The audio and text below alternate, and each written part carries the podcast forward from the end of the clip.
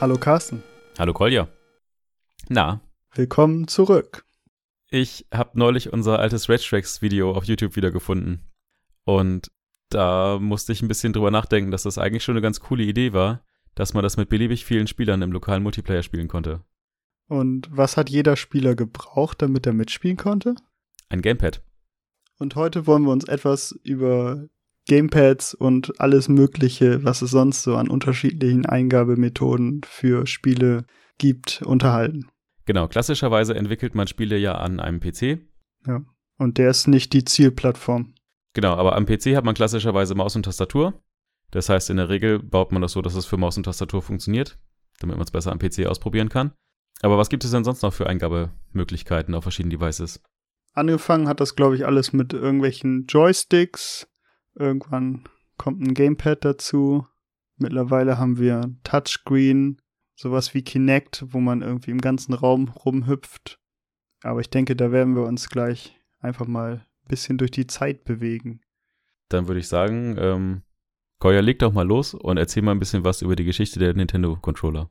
Für mich ist eigentlich so die Geschichte der Nintendo-Controller irgendwie ganz cool, weil PlayStation und Xbox, die haben zwar immer mal irgendwie ein bisschen die Buttons verschoben, aber das ist eigentlich von der ersten PlayStation bis zur jetzigen PlayStation ziemlich gleich. Und wenn man so das N E S Gamepad als der erste Controller sich mal anguckt, das ist ja wirklich nur so ein Brett mit zwei Tasten, mit Start und Select und dem Steuerkreuz.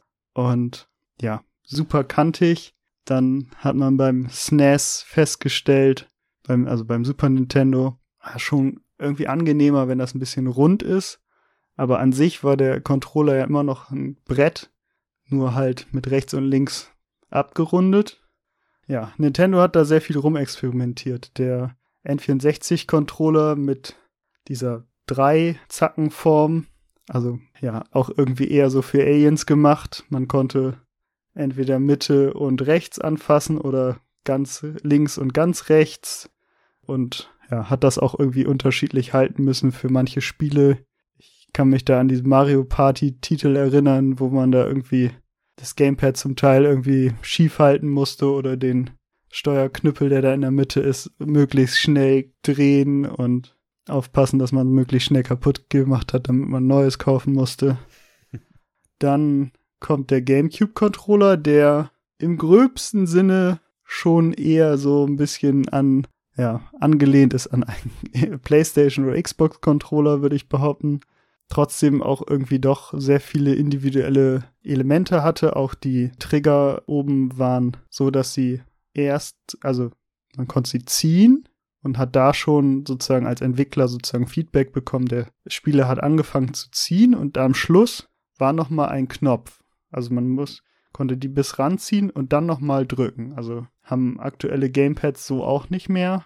Bei dem PlayStation und Xbox Gamepad ist das so, dass man nur diese graduelle, wie, wie tief ist der Trigger reingezogen, Feedback bekommt. Nach dem GameCube gab es die Wii mit ihrem fernbedienungartigen Inputgerät mit sehr vielen Motion-Sensoren drin. Ja, die Wii-Controller waren total cool. Die haben sie ja auch äh, Wii Mode genannt, quasi wie äh, eine Wii Remote sozusagen, also Fernbedienung. Und die finde ich total cool, weil die halt unabhängig von der Wii auch benutzbar ist, ne? Also ich glaube, bis zum GameCube hatte Nintendo ja immer sehr proprietäre Stecker, die man irgendwo ähm, connecten musste, was man am P C nicht so machen konnte. Und die Wii-Controller waren ja, glaube ich, die ersten drahtlosen Controller, die Nintendo hatte, oder? Ja, es konnte, man konnte, glaube ich, für alle anderen immer so ein Erweiterungspack kaufen, der sozusagen das Kabel ersetzt hat, aber ab der Wii sind die standardmäßig Bluetooth. Genau, das ist das, wo ich drauf hinaus wollte. Man kann eine Wiimote auch am, ja, am normalen P C benutzen, quasi, wenn man ähm, einen Bluetooth-Adapter hat, und man kann die halt auch als Eingabegerät für den P C benutzen. Das ist sehr cool, das geht ziemlich einfach, da gibt es ein paar Libraries für, und ja, das haben wir auch bei Red Tracks tatsächlich gemacht. Wir hatten ähm, Wiimote-Unterstützung. Das heißt, wir konnten alle Gamepads, die wir hatten, plus die zwei, drei Wiimotes, die wir hatten, äh, da, dann connecten und dann zusammenspielen.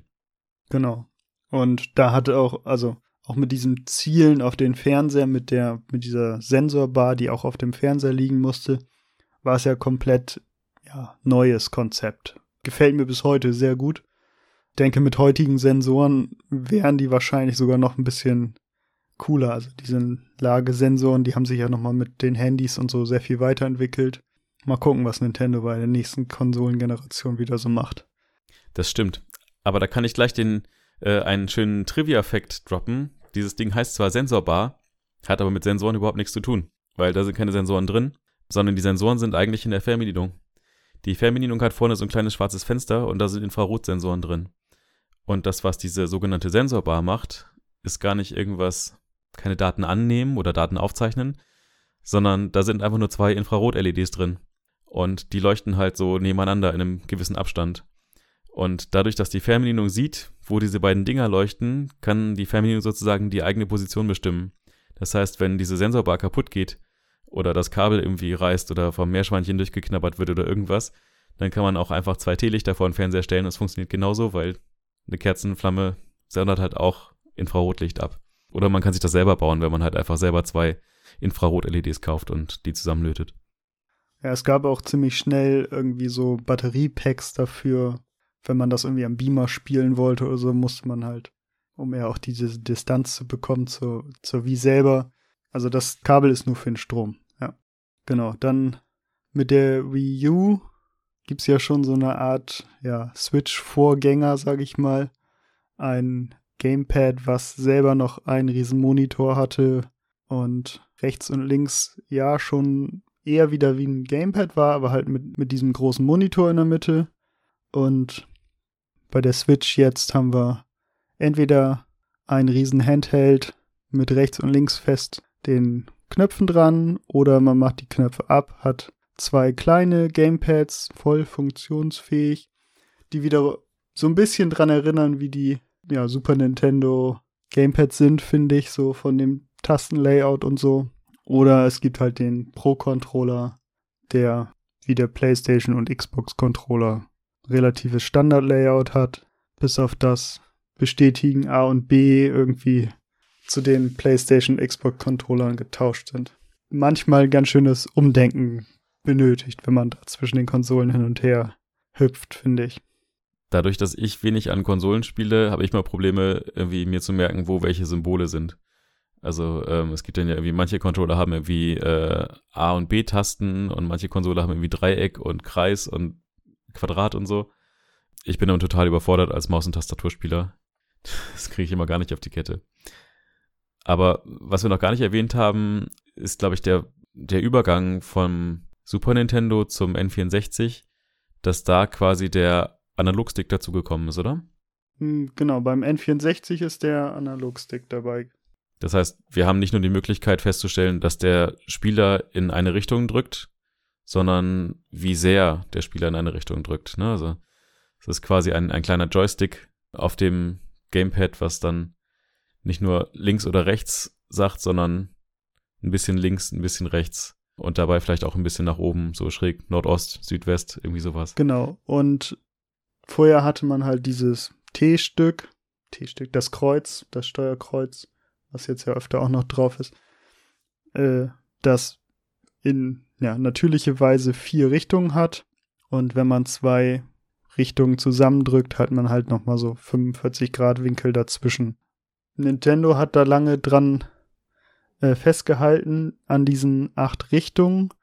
Und beim Analogstick vom N vierundsechzig und vom GameCube ist der Analogstick nicht in einem runden Loch eingelassen, sondern in die Einlassung sind so acht Ecken reingemacht, dass man in diese vier, äh, acht Richtungen besser laufen kann und dann auch sozusagen das Spiel als Input genau diesen Winkel bekommt. Das heißt, wir haben sozusagen von dem einfachen Steuerkreuz zu einem Analogstick haben wir eine ganze Menge Flexibilität bekommen und noch mehr Flexibilität haben wir bekommen von dem Sprung von einem Eingabegerät zu der Eingabe direkt auf der Ausgabefläche sozusagen, also beim Touchscreen. Das ist mit den ersten Smartphones irgendwie aufgekommen. Jetzt gibt es ganz viele Tablet-P Cs, die das haben. Das heißt, auf Android und, und iOS ist eigentlich Touch die primäre Eingabemethode und da muss man nochmal ganz stark umdenken, wie man die Eingabe für so ein Spiel mit Touch umsetzt. Und da hast du ja auch schon mal ein bisschen was zu gemacht. Genau, in meiner Bachelorarbeit hatte ich mich da für unser erstes ja, Mobile Game sozusagen für beschäftigt und habe dort drei verschiedene Möglichkeiten, die die Somnials zu steuern, implementiert gehabt. Das erste war mit einem Finger und man hat einfach nur sozusagen in die Richtung gewischt und dabei gehalten, in die die laufen sollten. Und jedes Mal, wenn sie springen sollten, musste man so nach oben wischen oder tappen. Dann sind sie auch gesprungen. Das ja, war sozusagen vielleicht, ja, wenn man es auf den Gamepad zurückdenken möchte, vielleicht einen Analogstick, ein großer über den ganzen Bildschirm. Dann eine Eingabemethode, die ich immer Multitouch genannt habe. Und zwar, wenn man die rechte Seite des Bildschirms angetoucht hat, dann sind sie nach rechts gelaufen. Und wenn man die linke Seite getoucht hat, dann sind sie nach links gelaufen. So konnte man komfortabel das Handy halten und wenn man nach oben gewischt hat, sind sie gesprungen und wenn man nach oben gewischt hat und gehalten hat, sind sie halt in die Richtung nach oben gesprungen. Das ist insgesamt immer noch irgendwie so geheim mein Favorit. Ich finde, damit konnte man super gut spielen, hatte die Finger eigentlich möglichst vom Bildschirm runter, hat immer viel gesehen. Es hat halt auch, man drückt rechts und alles bewegt sich nach rechts, man drückt nach links und alles bewegt sich nach links. Sehr logische eigentlich auch Verknüpfungen gehabt. Aber ich habe halt auch meine Gamepad-like Steuerung, wo man mit dem linken Daumen einen ja, Analogstick sozusagen hatte. Man hat nach rechts und links geschoben und oder Buttons gehabt, um nach rechts und links zu laufen. Und mit dem rechten Daumen hat man Springen gehabt. Also eine Trennung, logische Trennung zwischen Laufen und Hüpfen. Ja, ich denke auch dadurch, vielleicht, dass viele Leute schon mit Gamepads gespielt haben vorher, hat sich diese Eingabemethode eigentlich durchgesetzt gehabt in der gesamten Studie. Ja, mein Favorit war auch die Multitouch-Steuerung. Ja, wie du schon gesagt hast eigentlich, du hast den Bildschirm frei, um da Sachen drauf zu malen, du musst nicht irgendwelche Knöpfe über das malen, was du eigentlich anzeigen willst. Ähm, aber das ist halt doch dann die Macht der Gewohnheit, die, glaube ich, dann die Leute dazu verführt, einfach die Gamepad-Steuerung zu benutzen, einfach weil sie das Gamepad gewohnt sind, ne? Genau. Wenn man jetzt, so wie ich, anfängt, ein Spiel zu bauen, was eigentlich primär für einen P C gedacht ist, dann denkt man erstmal gar nicht drüber nach, Controller-Support einzubauen. Zumindest mir ist das so gegangen. Ich habe Fire of Ardor für Tastatur und Maus gebaut. Naja, Vorbild waren halt irgendwie so Rollenspiele wie irgendwie ähm, Elder Scrolls oder Gothic oder irgendwie sowas. Und die habe ich auch mal mit Tastatur und Maus gespielt. Von daher war das für mich gar keine Frage. Und nachdem das Spiel fertig war, habe ich überlegt, okay, was kann ich noch so einbauen, was kann ich machen? Und dann ist mir Controller-Support eingefallen und dann stand ich auf einmal vor einer ganzen Latte an Problemen, über die ich mir gar nicht so richtig Gedanken gemacht hatte vorher. Das erste Problem, es gibt verschiedene Controller-Modelle, gerade auf dem P C. Ich meine, bei einer PlayStation wird jeder den PlayStation-Controller benutzen, oder zumindest die meisten. Aber am P C, da kann man halt einen PlayStation-Controller benutzen, da kann man einen Xbox-Controller benutzen, da kann man irgendeinen No-Name-Controller für zehn Euro von Saturn irgendwie benutzen. Und das Problem, das man einfach hat, ist, welcher Knopf macht denn jetzt was? Und woher weiß ich, welcher Knopf was ist? Die meisten A P Is, die man benutzen kann, um Joysticks oder Gamepads anzubinden, die haben eine Liste von Achsen, die es gibt. Das ist dann Achse eins, Achse zwei, Achse drei, Achse vier. Das sind dann normalerweise dann die X- und Y-Achsen der jeweiligen ähm, Analogsticks. Und dann gibt es noch Knöpfe von eins bis irgendwas durchnummeriert. Aber woher weiß ich jetzt, welcher Knopf der A-Knopf ist und welcher Knopf vielleicht eine Schultertaste ist? Ich will ja, dass sich das Spiel gut anfühlt und sofort intuitiv spielbar ist. Ja, auch wenn jemand jetzt ein Gamepad anschließt, was ich irgendwie nicht so erwarte. Und das ist ein bisschen schwierig, weil ich kann halt dann nicht irgendwie eine Einblendung machen, ja, drück mal jetzt linke Schultertaste, um das Menü aufzumachen, weil ich weiß ja gar nicht, was die linke Schultertaste ist. Und da gibt es interessanterweise eine Controller-Datenbank, in der für ganz viele Controller eingetragen ist, welche Tasten sozusagen welchem Xbox-Button entsprechen sozusagen. Also die, das Vorbild ist ein Xbox-Controller, und es gibt sozusagen ein Mapping von den Buttons, die S D L erkennt. S D L ist sozusagen eine, ja, eine sehr weit verbreitete Library, um auf Medien zuzugreifen, um Daten auf den Bildschirm zu schreiben, um Eingabe äh, anzunehmen und wird deswegen auch sehr oft halt für Joystick-Anbindung benutzt, zum Beispiel auch in Pygame. Und da gibt es, wie gesagt, dieses Mapping und da kann man halt einfach das Spiel dann auf einen Xbox-Controller optimieren. Und kann aber dann auch mit dem PlayStation-Controller sozusagen sagen, benutzt mal Schultertaste links oder Schultertaste rechts. Und das wird dann automatisch richtig funktionieren. Da gibt es dann so ein kleines Mapping sozusagen. Das ist ganz cool. Genau, das ist eine Datenbank, die mehrere fünftausend Einträge hat. Also es gibt wirklich viele verschiedene lustige Gamepads von unterschiedlichsten Herstellern. Und bevor es die Xbox gab, ich glaube, das so zu dem gleichen Zeitpunkt auch in Windows hat das so Einzug gehalten, gab es auch noch sozusagen unterschiedliche Modelle, was die Software angeht. Also es gab unterschiedliche Treiber und mit dem Xbox-Controller hat Microsoft das halt alles versucht zu standardisieren und das war auch sozusagen der erste Konsolen-Controller, den man auch trotzdem an der, am P C benutzen konnte. Damals, glaube ich, die ersten, da musste man noch irgendwie extra Sachen dazu kaufen, dass man sie dann am P C benutzen konnte, aber das hat sehr stark dazu geführt, dass es so eine Art Standard-Controller auch am P C gab. Genau, aber das Schöne an dieser Datenbank ist, die ist Open Source, das Ganze ist ein ähm, GitHub-Repository und da kann man selber auch, wenn man ein exotisches Gamepad hat, irgendwie was zu beisteuern. Habe ich auch schon gemacht. Ich habe besagtes zehn Euro Ding von Saturn, was per U S B angeschlossen wird, nicht mal irgendwie Bluetooth hat. Ähm, und das war natürlich nicht da drin. Und ähm, das habe ich da als Pull-Request reingestellt. Ich weiß gar nicht, ob das schon gemerged wurde. Aber genau, also es gibt diese Datenbank, jeder kann teilnehmen, kann sozusagen dazu beitragen, dass diese Datenbank noch größer wird und noch mehr Controller unterstützt werden. Und das hilft im Endeffekt jedem, der ein Spiel machen möchte und ähm, ja maximalen Controller-Support halt anbieten möchte. Was dann nächstes Problem war, klar, ich überlege mir, wie bewege ich meine Spielfigur durch die Spielwelt.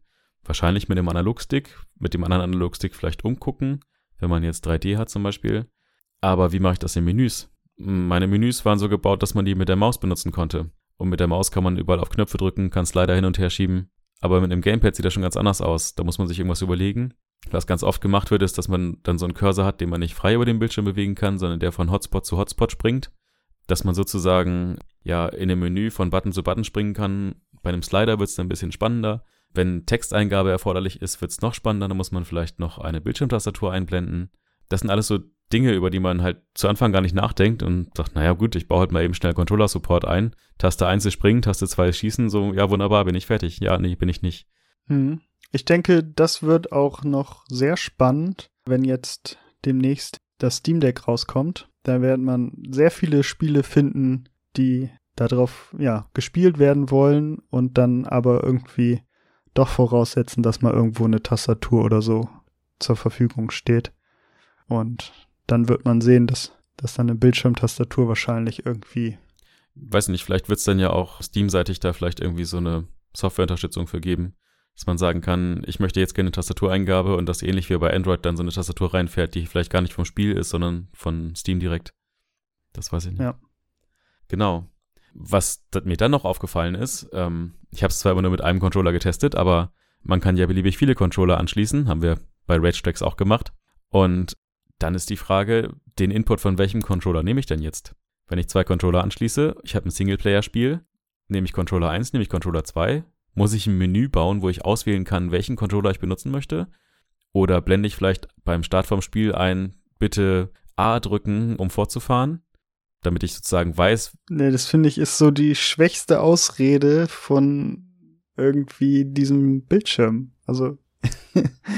Ich, ich kann nicht ganz nachvollziehen, warum, wenn man ein Singleplayer-Spiel hat und dann ka- hört man eben so lange auf Inputs auf allen Gamepads, bis irgendwo was kommt und dann fängt man an. Also ja, und dann hast du das zweite Gamepad, was irgendwie per Bluetooth sich automatisch connectet, liegt irgendwo in der Ecke und dann läuft die Katze rüber, während du gerade dabei bist, den Endboss zu besiegen.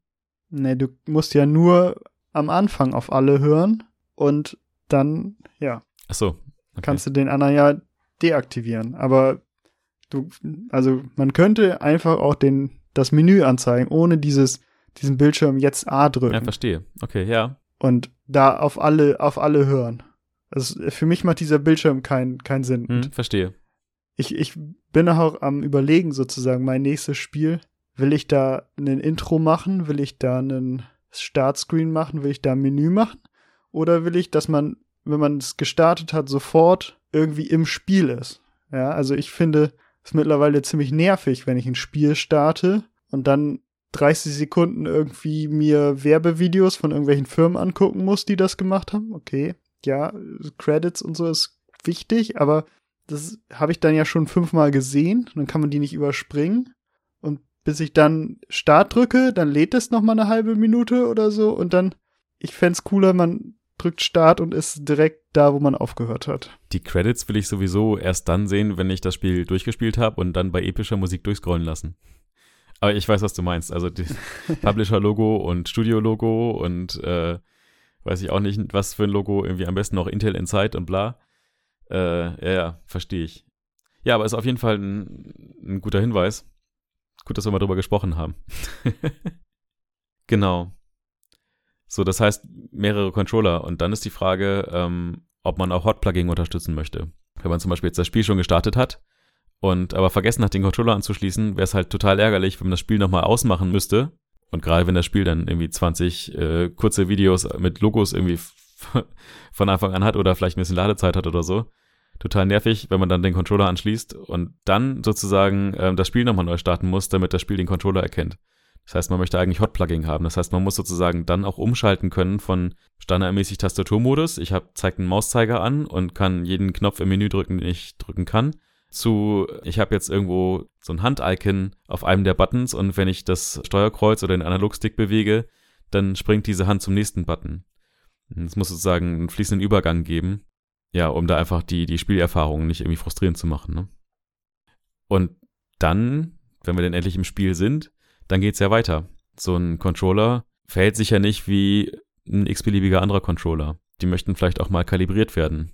Das kann sein, dass manche Analogsticks auch immer so ein ganz kleines Rauschen irgendwie auf ihrem Signal haben und wenn man sozusagen den Stick loslässt und erwartet, dass die Position eigentlich null null ist, dann immer so ein ganz kleines bisschen nach links und nach rechts zuckelt und so. Das kann sein, wenn der Controller alt ist. Das kann sein, wenn der Controller billig war und nicht gut funktioniert. Und ja, da möchte man halt verschiedene Sachen machen, um sowas zu eliminieren, dass sozusagen die, die Spielfigur sich nicht bewegt, obwohl man gar nichts tut.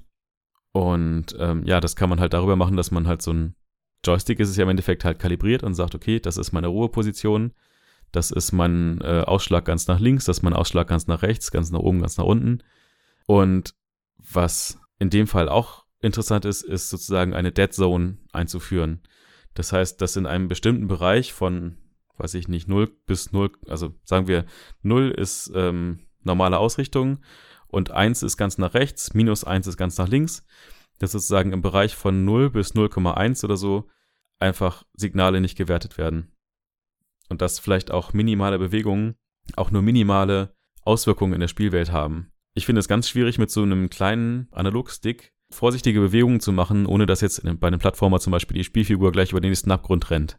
Und da kann man sozusagen Funktionen über die Eingabewerte legen. Wie gesagt, wenn wir jetzt sagen, der Eingabewert ist von minus eins bis plus eins, dann möchte ich vielleicht nicht, dass der Ausschlag, den ich mache, sich linear auf diese Werte auswirkt, sondern ich möchte vielleicht, dass das Ganze stärker wird, je mehr ich den Ausschlag mache und aber nur ganz schwache Auswirkungen hat, wenn ich nur ganz leicht an dem Joystick bewege.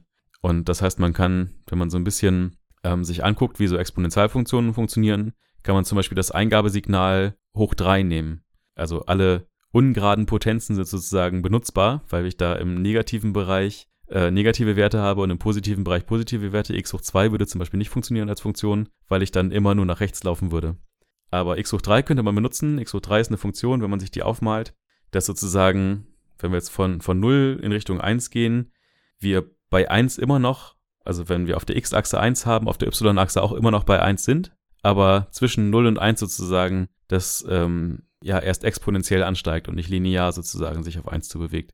Das ist ein bisschen blöd, das ja mit Sprache zu beschreiben. Ich glaube, das ist einfacher, wenn man das sieht. Podcast, blödes Medium dafür. Vielleicht packen wir einfach nochmal ein Bild irgendwie in die Shownotes dazu, dass man das ein bisschen besser nachvollziehen kann. Wo wir jetzt auch bei Bildern sind, was sehr interessant ist, wie so ein Analogstick so funktioniert. Ja, also es sind zwei Achsen, auf denen der Stick aufgehängt ist und durch diese ja, Halbkreise unten schwingt der frei in alle Richtungen und nur die Achsen nehmen die Drehung auf.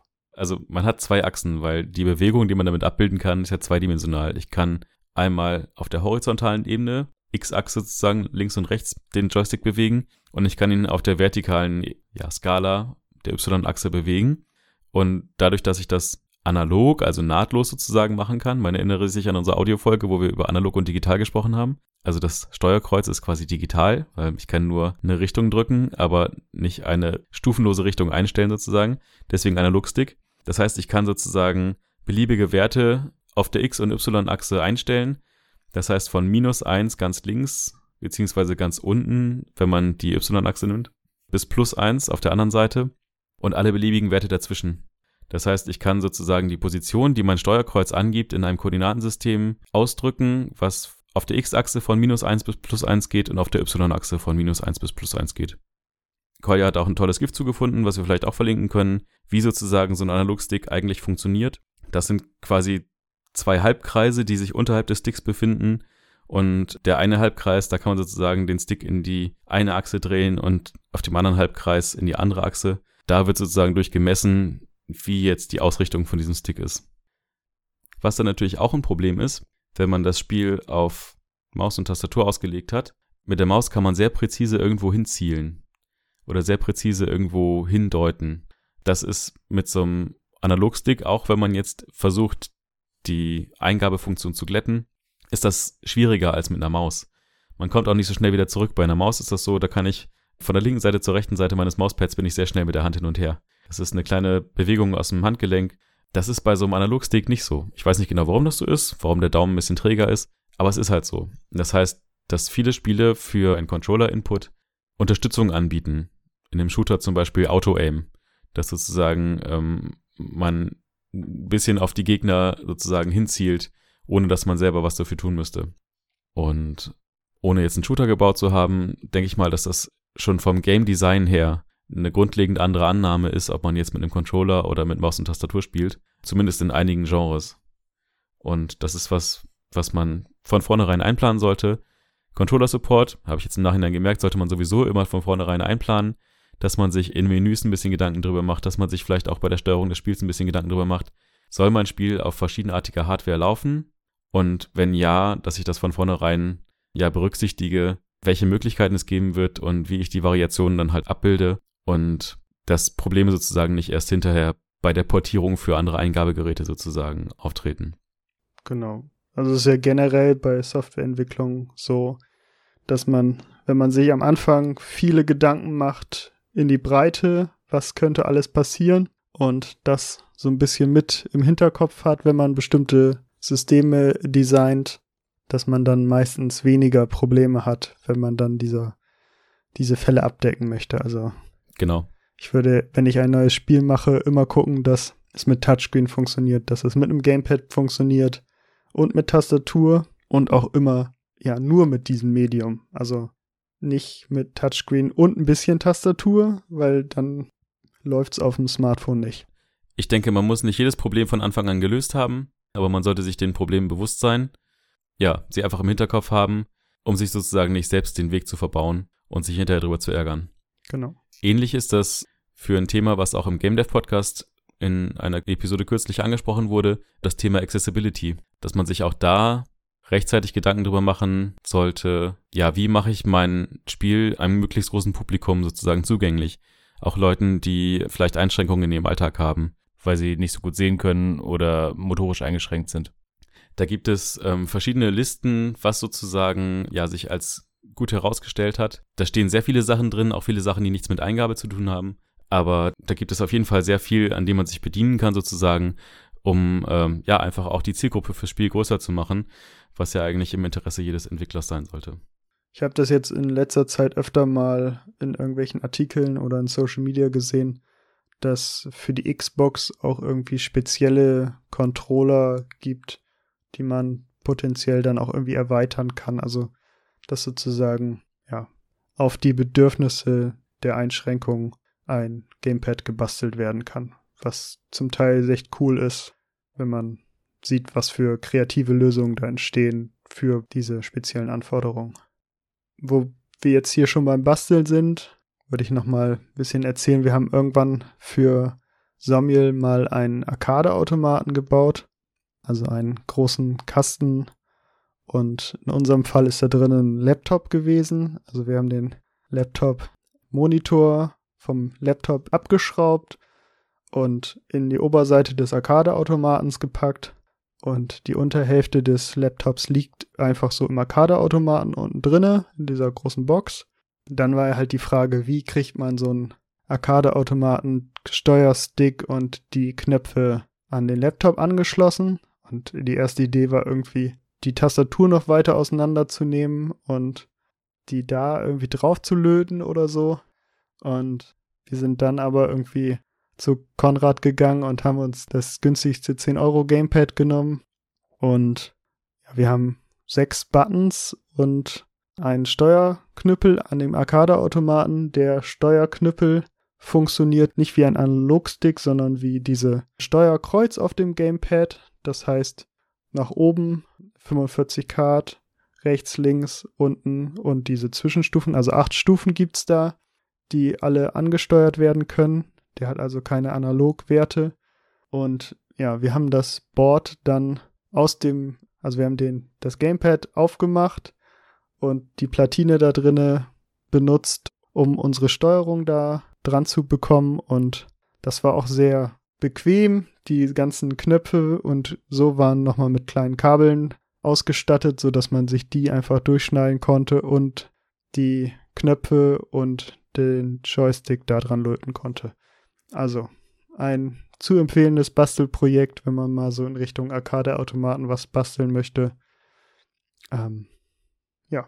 Vor allem, weil es so viel einfacher ist, als sich selber irgendeine Platine auszudenken und irgendwie einen U S B-Standard auswendig zu lernen und ja, genau. Ja, heutzutage würde man vielleicht irgendwie zum Raspberry Pi greifen oder so, aber auch das ist ja dann mit sehr viel weiterer Programmierung, vielleicht dann auch irgendwie mit Einschränkungen, dass das ja nicht, also das funktioniert dann vielleicht mit dem eigenen Spiel, wenn man es dann irgendwie damit verbindet, aber auf dem Arcade-Automaten kann man halt theoretisch jedes Spiel starten, wenn man möchte. Und wahrscheinlich brauchst du jetzt halt mittlerweile keinen Laptop mehr, sondern kannst dann das Spiel einfach auf dem Raspberry Pi starten. Ich glaube, der Pi vier ist stark genug für Somnial wahrscheinlich. Und dann das Ganze mit dem Gamepad nochmal machen oder halt dann Arduino nehmen oder irgendwie sowas. Genau, aber das, das sind halt dann schon wieder, also ich sag mal, mehr tiefergehende Wissen benötigt, als wenn man einfach die Knöpfe eins zu eins an das Gamepad lötet. Äh, ich fand das damals eine sehr intelligente und äh, nee, eine sehr intelligente, einfache, elegante, genau, elegante Lösung für ne- neue Wortschöpfung, elegant und intelligent, intelligante. Intelligante Lösung. Ja, ja, sehr schön. Das hat mich tatsächlich, also ich fand das sehr cool und ich fand das auch sehr cool, dass der denn auch wirklich dann mal beim Dönermann um die Ecke wirklich im Laden stand für eine Zeit lang. Genau. Ähm, aber das, das führt mich eigentlich zu so einem anderen Thema, was mich schon seit einer gewissen Zeit umtreibt, da muss ich ein bisschen für ausholen. Das ist ein bisschen ein nerdiges Thema. Und zwar gibt es ein Spiel, das heißt ähm, Artemis Spaceship Bridge Simulator. Das ist im Endeffekt auch ein Spiel, was man im lokalen Multiplayer spielt, allerdings mit mehreren Geräten in einem Netzwerk. Und die Grundidee von diesem Spiel ist, dass man quasi auf der Brücke eines Raumschiffs ist, so wie bei Star Trek. Und jeder, der das spielt, hat eine andere Funktion auf der Brücke. Das heißt, es gibt einen Captain, der allen anderen sagt, was sie machen sollen. Es gibt ähm, einen Steuermann, der irgendwie ähm, das Schiff steuert und ja, sieht, dass man durch Asteroidenfelder durchkommt, ohne irgendwo mit zu kollidieren. Es gibt einen Wissenschaftsoffizier, der die Umgebung nach feindlichen Schiffen oder nach irgendwelchen Ressourcen scannt. Es gibt einen Kommunikationsoffizier, der andere Schiffe rufen kann und ja, mit Raumstationen kommunizieren kann und so weiter und so fort. Also man stellt sich einfach sozusagen die Brückencrew von einem Star Trek Raumschiff vor. Und genau das wird sozusagen damit nachgespielt.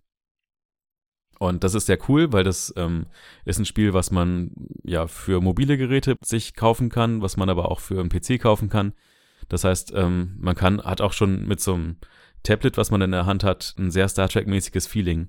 Was aber einige Leute noch weiter treiben, ist dann sich sozusagen ja Custom Bridge Modules, also so eigene Eingabegeräte und Ausgabegeräte sozusagen genau dafür zu bauen. Und die machen das dann im Endeffekt ähnlich, wie du das eben beschrieben hast. Die sägen sich dann aus Sperrholz irgendwelche Kästen zusammen, in die sie irgendwelche Bildschirme reinkleben. Dahinter wird dann irgendwie ein äh, kleiner Rechner gesteckt und dann werden die Gamepads zerlegt und dann werden da Knöpfe raufgetan, um äh, ja meinetwegen Torpedos abzufeuern oder um ein Raumschiff zu steuern, um andere Raumschiffe zu rufen. das ist sehr cool, wenn man sich das so anguckt, dann ähm, ja, bekommt man tatsächlich Lust, irgendwo nochmal einen Dachboden auszubauen und sowas da reinzubauen.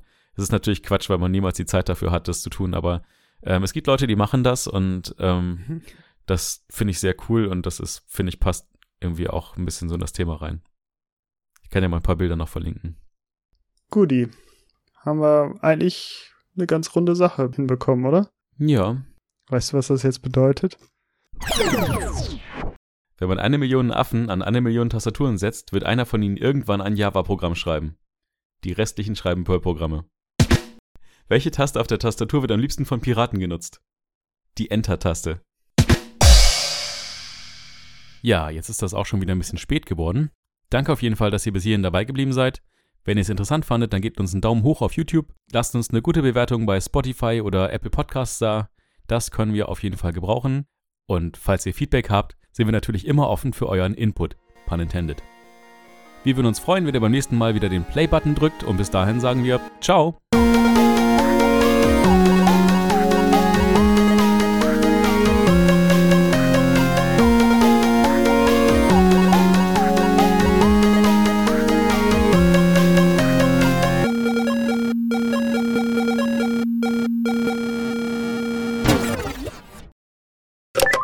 Ähm, darf ich, darf ich mal eben was sagen? Weiß ich auch nicht. Muss ich erstmal Develop, glaube ich, wieder reinmerchen. Dürfte ich das hier einfach wegmachen? Das obere oder das untere? Was ist, ist das das gleiche? Du kannst dir da am Schluss eine aussuchen. eins, zwei, Test, eins, zwei, hallo? War das Geschwafel oder war das verständlich? Nee, das war sehr gut. Ich musste nur gerade mich um die Katze einmal kurz kümmern. Chuck Norris gibt es gar nicht, sonst würde jetzt meinen Kopf auf die Tastatur schlagen. Gut, mach nochmal einen Punkt. Fangen wir nochmal ganz von vorne an. Das mit den Eingabemethoden würde ich nochmal anfangen. Eure Finger auf irgendwelche Knöpfe drücken und am Schluss irgendwelche Sachen in Spielen bewegen.